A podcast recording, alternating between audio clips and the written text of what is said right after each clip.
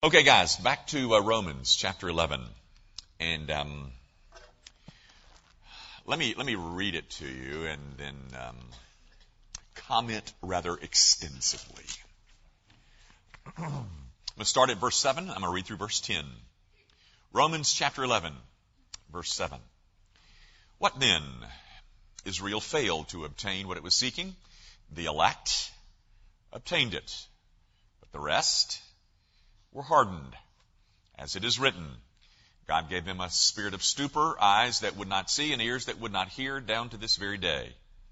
And David says, Let their table become a snare and a trap, a stumbling block and a retribution for them. Let their eyes be darkened so that they cannot see and bend their backs forever. Now, guys, um, I told you at the first of November that uh, there were some difficult things in that uh, little passage, that little four uh, verse paragraph. We've covered two of them. Um, you thought that the issues of election and this hardening thing in verse, you thought those were hard. You thought those were difficult. You thought those were the biggies. Well, ladies and gentlemen, we Christians, we, we battle over that stuff and we, um, we, uh, you know, have our opinions about that, that issue. But um, let, let, me assure you, you um, the non-Christian world doesn't give a whit about your views of election or your views of God hardening. He doesn't, don't care at all. What they do rail against and what they do despise is what is contained in verses 9 and 10. Now guys, let me say real quickly, verse 8 is just an amplification of that whole thing of, of hardening. It's a quote, well, it's really, he puts a couple of verses together, but primarily from Isaiah 29:10. But that, he's just expanding on the word hardening. God gave them a spirit of stupor. You know, he said God hardened them, and God gave them a spirit of stupor. The same thing, just a repetition of the word. But when we come to verse 9 and 10, there's a change there's a shift in, in, in the, in the thought um, uh, of the Apostle Paul. He quotes David, and of course, is quoting a psalm, quoting from Psalm 69. And he does something there, ladies and gentlemen, that is absolutely unthinkable in the non in the mind of the non-Christian world. I debated um, with myself uh, as to how I um, I might proceed with verses nine and ten. Because um, what what should I do first? Uh, should I explain the text first, or should I explain this enormous offense behind the the, the text? Uh, what I decided to do is to pick the one that was going to take the most time, because you know we don't meet next Wednesday night. That's the Wednesday night before Thanksgiving, so we won't be here. The Wednesday after that is a congregational meeting and we'll have that little vote. We'll do that pretty quickly, and then we'll come back to this, and then we'll have the results of the of the vote. But um, so I decided to do the one that would take the most time because we've got the most time tonight uh, as opposed to December the third. So then, um, I want to explain to you um, this particular statement, um, which is a type of several other kinds of statements so let me try to explain and show you the great offense that is taken by the um, the non-Christian world. Guys, um, uh, this may be a new term to some of you. I hope not. But uh, verses 9 and 10 is a quote from Psalm 69, which is known as an imprecatory Psalms. You ever heard that term? The Psalms of imprecation. The imprecatory Psalms. Uh, if you've never heard of imprecatory Psalms, ladies and gentlemen, you need to listen up. Because as I, I, am telling you, they don't give a whit about what you think about election or hardening. They don't care. But they are furious about this. The non-Christian world is, that is. Um, there are about four of them uh, contained in the book of Psalms. This is a quote from one of them that you've got in, in Romans 11. Let me show you why they are so hated. So you're going to need to flip over to the Psalms with me, and I'll try to do this real fast. But go first to Psalm 58. I, I got to read somewhat fast here, but you, uh, you'll get you'll you'll pick this up once you hear what's in these psalms. This is Psalm 58, beginning at verse six. O God, break the teeth in their mouths. Tear out the fangs of the, of the young lions, O Lord. Let them vanish like water that runs away when he aims his arrows. Let them be blunted. Let them be like the snail that dissolves into slime like the stillborn child who never sees the sun. Sooner than your pots can feel the heat of thorns, whether green or ablaze, may he sweep them away. Flip over to Psalm 109. This is another imprecatory psalm.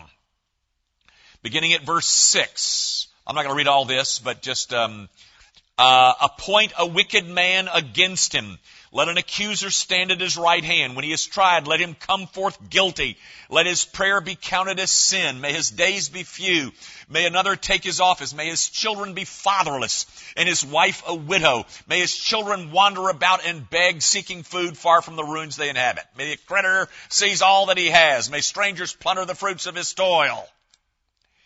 And perhaps the worst one, at least in my opinion, uh, is in Psalm 137. Psalm 137. Um, uh, I'm going to read you verses 7 through 9. I really am reluctant to read to you verse 9 because it is, it is hard. But I will. Uh, Psalm 137 verse 7, remember, O Lord, against the Edomites the day of Jerusalem, how they said, lay it bare, lay it bare down to its foundations. O daughter of Babylon, doomed to be destroyed, blessed shall he be who repays you with what you have done to us. Blessed shall he be who takes your little ones and dashes them against the rock. now, do you see why they're hated? Do you, by the way, that's called imprecation. That's why they're called imprecatory psalms. They are requests, they are pleas, they are prayers on the part of the righteous that the wicked be destroyed. I mean, that's a nice word. I mean, uh, let their babies, let somebody dash their babies against the rock. And so the non-Christian world sees that in, as contained in what we consider a, an inspired book, and they say, ha, ha, ha, ha, you want me to believe in a God like that? I'm telling you guys, they don't give a, a, hoot about what you think about baptism or election or anything. We can fight about that all you want to. What they care about is you believe in a God that includes that kind of stuff in His book. There are three particular offenses that come out of the mouths of the unbelieving world about imprecatory psalms. Number one, some dismiss the entire Old Testament. You, you don't know any Marcion or Marcionites or Marcionism. It's about a, it's a third century cult, but Marcion was one who dismissed the whole Old Testament because of these imprecatory psalms and said that they describe, in his words, the God of the Old Testament is a bloodthirsty bully.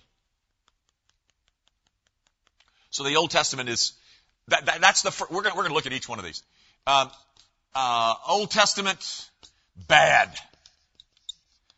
That that was that's the first line of argument from the non-Christian world. The second one is this. um, what they're suggesting is that the teaching of Jesus Christ is completely contrary and vastly different than what you find here. Oh, how different is the teaching of Jesus than is what is contained in these imprecatory psalms. That's another line of offense. So they say, um, uh, Jesus, we'll put it, Jesus' teachings are different. And uh, you can't you can't accept those and his because they're so vastly different. They contradict each other. The third one, which is the one that that um, that really uh, is very modern, uh, very very much voiced. Uh, I mean, it's, it's usually going to take somebody with a little bit of scholarship to mention these two. But this third one is on the is on the lips of any average unbeliever. And what they're suggesting is, I can't believe in a God who is a God of such vengeance in general, and the idea of punishment and hell in particular is nothing more than a grim fantasy.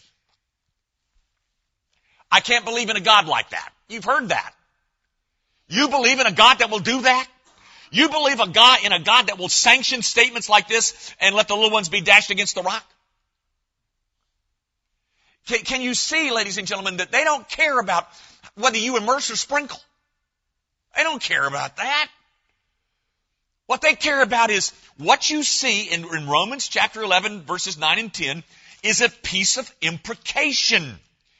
David says, let their table become a snare, a stumbling block and retribution for them. Let their eyes be darkened so that they cannot see and bend their backs forever. Blind them, God! Blind them! That's what I want. That's the way we're represented, ladies and gentlemen. That's, that's what the non-Christian world has stuck in their craw, deep down in their craw. Um, what's even more con- of a concern to me, you know, we had a, well, you, you, I don't need to tell you that. Um, some of you may have heard of the name Clark Pinnock.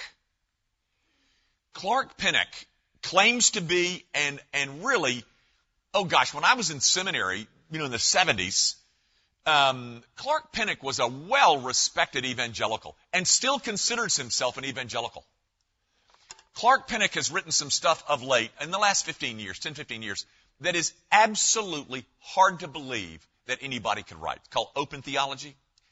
Uh, you don't need to know anything about it, but I mean, it is, it is unbelievable. But in addition to that, I'm about to quote you Clark's Pinnock view, not of imprecatory Psalms, but the kind of thing of punishment in hell. Listen, listen to what, this is just one sentence. How can one imagine for a moment that the God who gave his son to die for sinners because of his great love for them would install a torture chamber somewhere in the new creation in order to subject those who reject him to everlasting pain? Um, subject those who reject him to everlasting pain.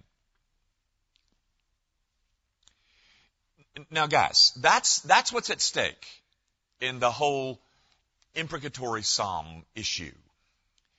And I want to address those, oh, I need to write something up there. Let's call this something. Um, uh, God bad. Um, I, am just trying to give us something to work with up here. Um, so those are the three lines of argument. Um, I dismiss the whole Old Testament because God is a bloodthirsty bully, as depicted here. Um, it, those imprecatory psalms are so out of touch and so out of sync with the teachings of Jesus. And third, um, I can't believe in a God of vengeance. Um, punishment at all is just bugs me. But hell in particular really is something I, I won't tolerate. Now, those are the three lines of arguments, ladies and gentlemen, that are at stake or that are aimed at this whole issue of imprecatory. Now, do you know why I came here? Because Romans chapter 11, verses 9 and 10 contain an imprecatory psalm. Psalm 69 is the fourth one. I, I, read, I read to you from Psalm 58, Psalm 109, Psalm 137, and Psalm 69. I think those are the only four. I could be wrong about that. But they're called, they're called imprecatory psalms. And they are an issue. They are a difficulty for us, guys. So, what I want to do is address uh, all three of those issues, and we've got to do that fairly fast. So I hope you got your Bibles with you. And um, first of all, let's look at this issue of uh, rejecting all of the Old Testament because it does it it, a, it depicts a bad God. Um, I want you to go to uh, Acts chapter one. Acts chapter one. And uh, also in Acts chapter 4, if you just put your finger over there, because the, but the verses are almost, they're not identical, but they say the same thing. Or at least what I'm trying to draw from. Acts chapter 1 verse 16. Okay? And then I'm going to read uh, Acts 4:25 if you want to write that down. Um, but I want you to notice. By the way, um, if I were to ask you who wrote the Psalms, you're going to jump forth and you're going to say David did. Uh, that's true and it isn't true. David didn't write all of them. He wrote about 75 of them, but he didn't write all 150 of them. Maybe he wrote more than that. Maybe he wrote 90 of them, but he didn't write all of them. So, but but we're talking about David here, and um, notice what it, what it says in verse 16. Brothers, the scripture had to be fulfilled that the Holy Spirit spoke beforehand by the mouth of David.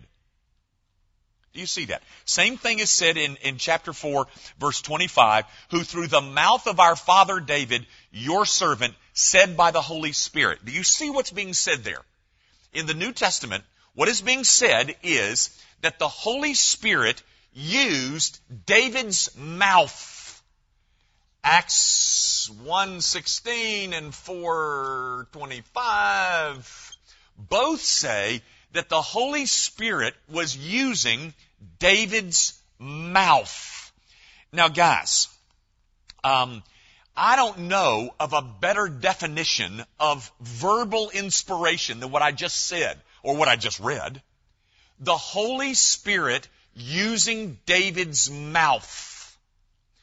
Ladies and gentlemen, um, if I were to ask you who wrote the Bible, if you said God, you're wrong. God did not write it. He did not pen it.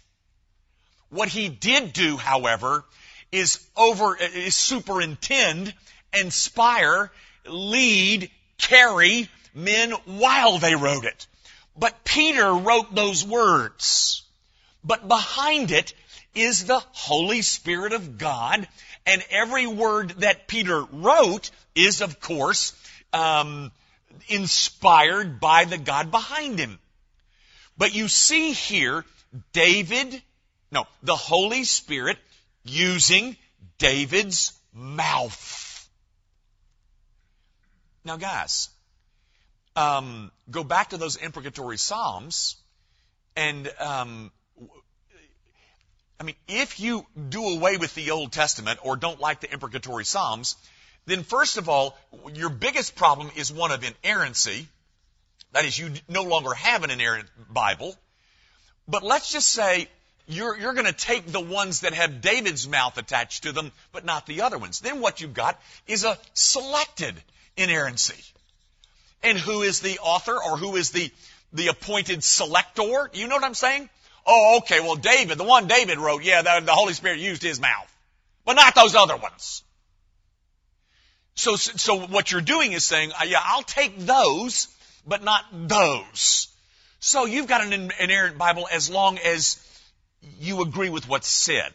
I'll tell you somebody who did that and uh, is very famous for having done so. His name is Thomas Jefferson. Thomas Jefferson took the Bible and cut out the parts that he didn't want or like, and he ended up with about 81 pages. And his Bible, by the way, is in the um, um, is in Washington D.C. The Thomas Jefferson Bible. I mean, you can't touch it, but you can see it.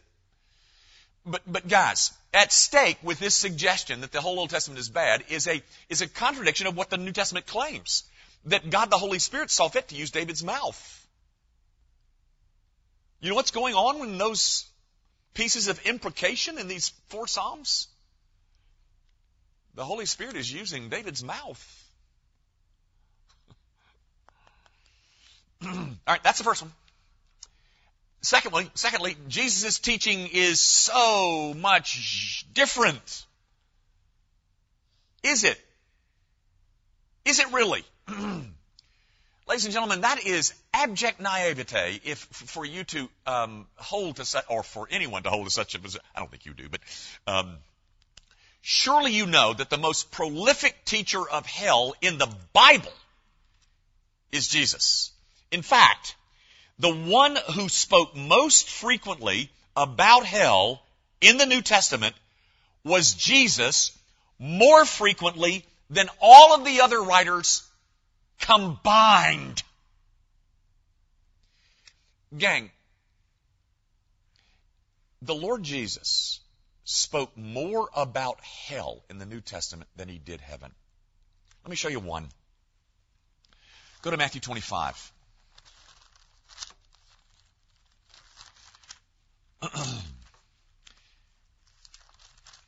um, I'll just read you the couple of verses out of Matthew 25, uh, verse 41. Then he will say to those on his left, Depart from me, you cursed, into the eternal fire prepared for the devil and his angels. Look at verse 46. and these will go away into eternal punishment, but the righteous into eternal life. Uh, you know who's talking there. Guys, go back to verse 41. Um, Depart from me, you cursed, into the eternal fire prepared. Prepared. Very clearly, ladies and gentlemen, um, for Jesus, hell was a real place.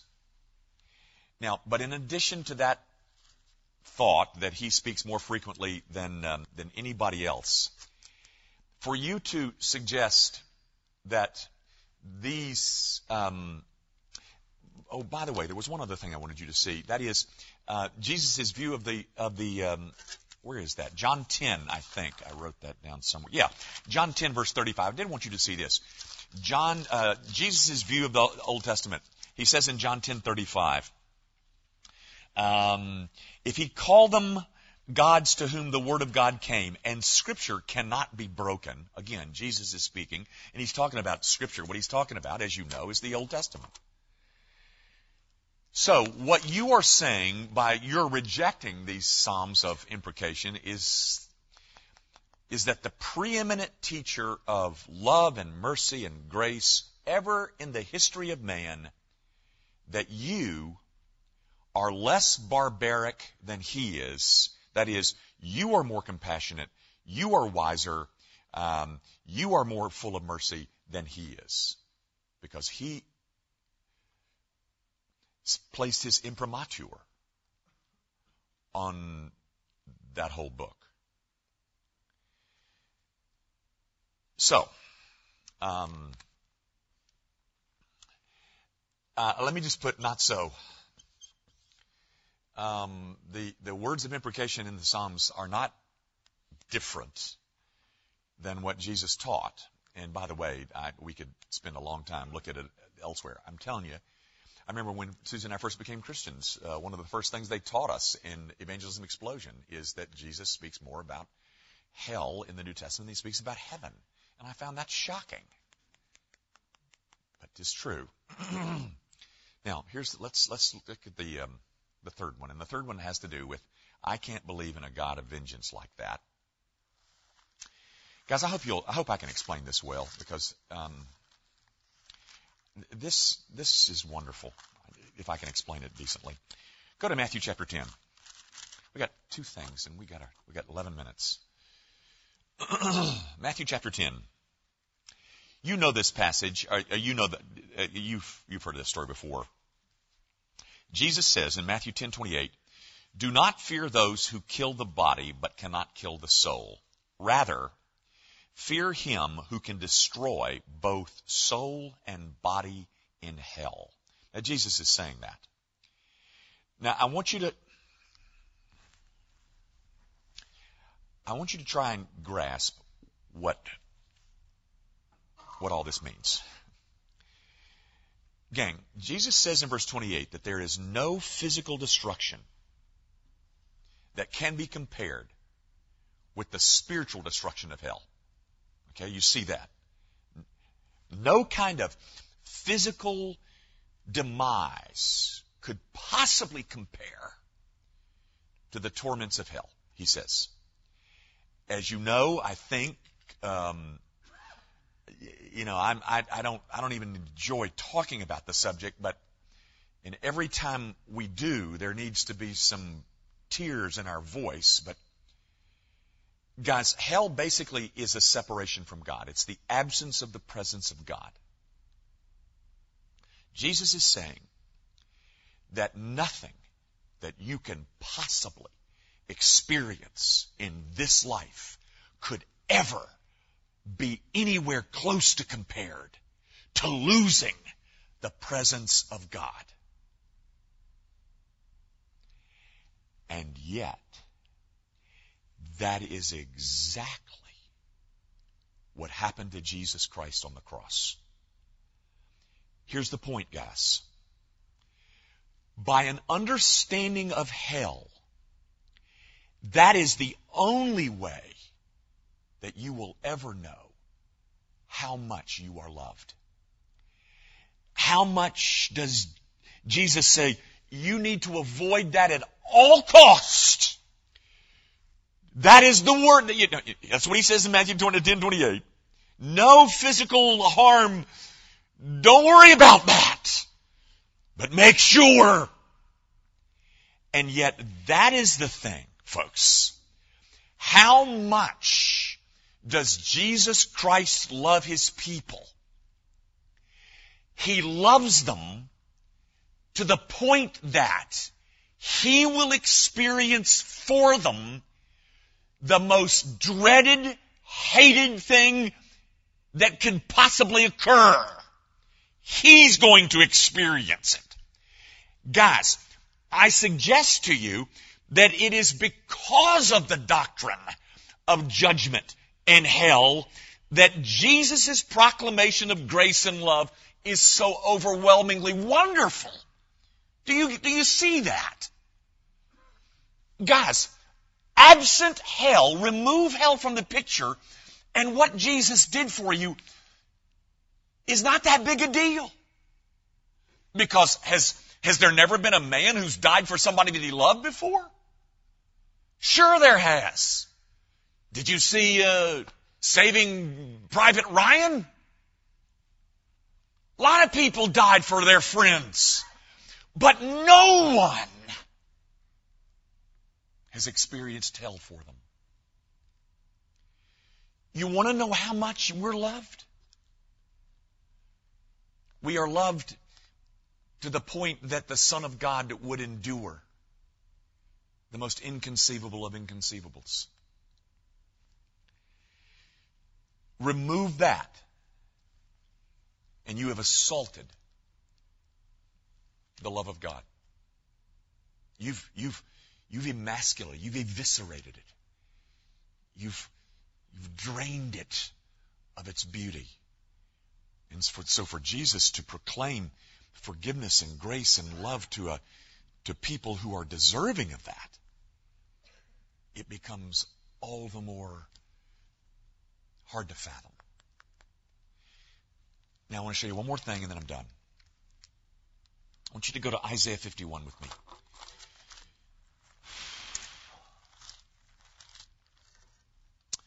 Isaiah 51, beginning at verse 6.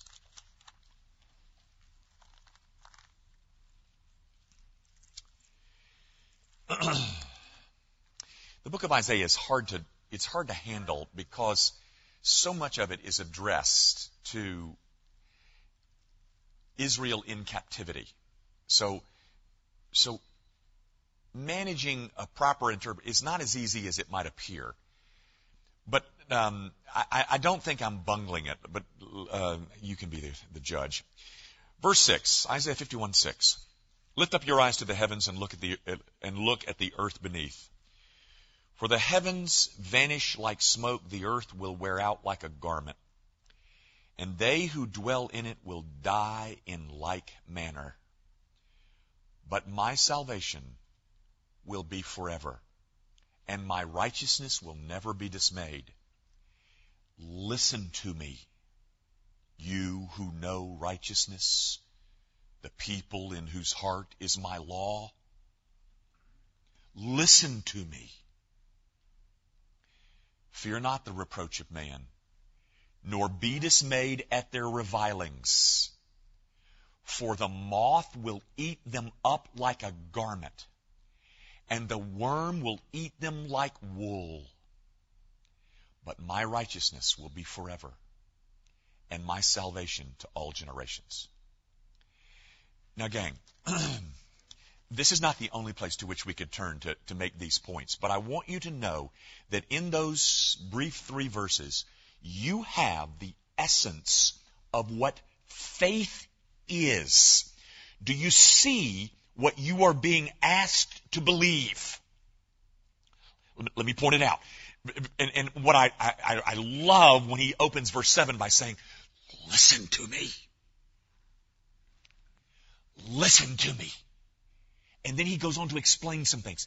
And here's what you're being asked to believe. Number one, that there is a distinct separation between the righteous and the wicked. That's first. Second, You are being asked to believe in a punishment of the wicked. Look at verse 8. For the moth will eat them up like a garment, and the worm will eat them like wool. And you are also being asked to believe that there is a forever. Look at verse 6. But my salvation will be forever. Uh, verse 8. Um, my righteousness will be forever. Now, guys, you are asked, you are being asked to believe that there is a separation in all of mankind between believers and unbelievers. You are also being asked to believe that there is a punishment. You are also being asked to believe that there is a salvation that is forever.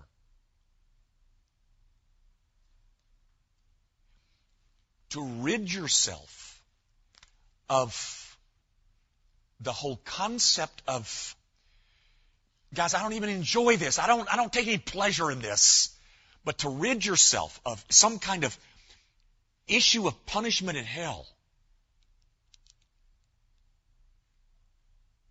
Burn your Bibles. Don't come back here next week. That's foolishness. I'm saying that all throughout this book, listen to me. There's a distinct separation between mankind. There is a punishment that is awaiting those who refuse grace and mercy offered by Christ. And the reward, both positive and negative, is forever. There it is. Now, to attack these is to attack that. I, for one, find the imprecatory Psalms absolutely alarming, upsetting, difficult, and hard to understand. Yes. But I would never dream of trying to rid the Bible of something that it contains. Our Father, I do pray that you will help your people adjust to the to the um, to the pleas on the part of Holy Spirit inspired Bible writers to think through the the awfulness of what awaits those outside of Christ and the terror that the Son of Man experienced because he loved. He loved them. He loved them all the way to hell. And I pray, oh God, that um, the love of God might become more dear to us, more enriched, broader, bigger, healthier, deeper, more profound, as we consider what it costs the Son of Man to make the offer, the free offer of the gospel to people like us who, if we get what we deserve, what we deserve is everlasting punishment. And yet we bless you tonight because the Son of Man has stood in our stead and got what we deserved. The one who lived the life that we should have lived and then died the death that we should have died. All for love's sake. We pray, of course, in Jesus' name. Amen. Thanks and good night.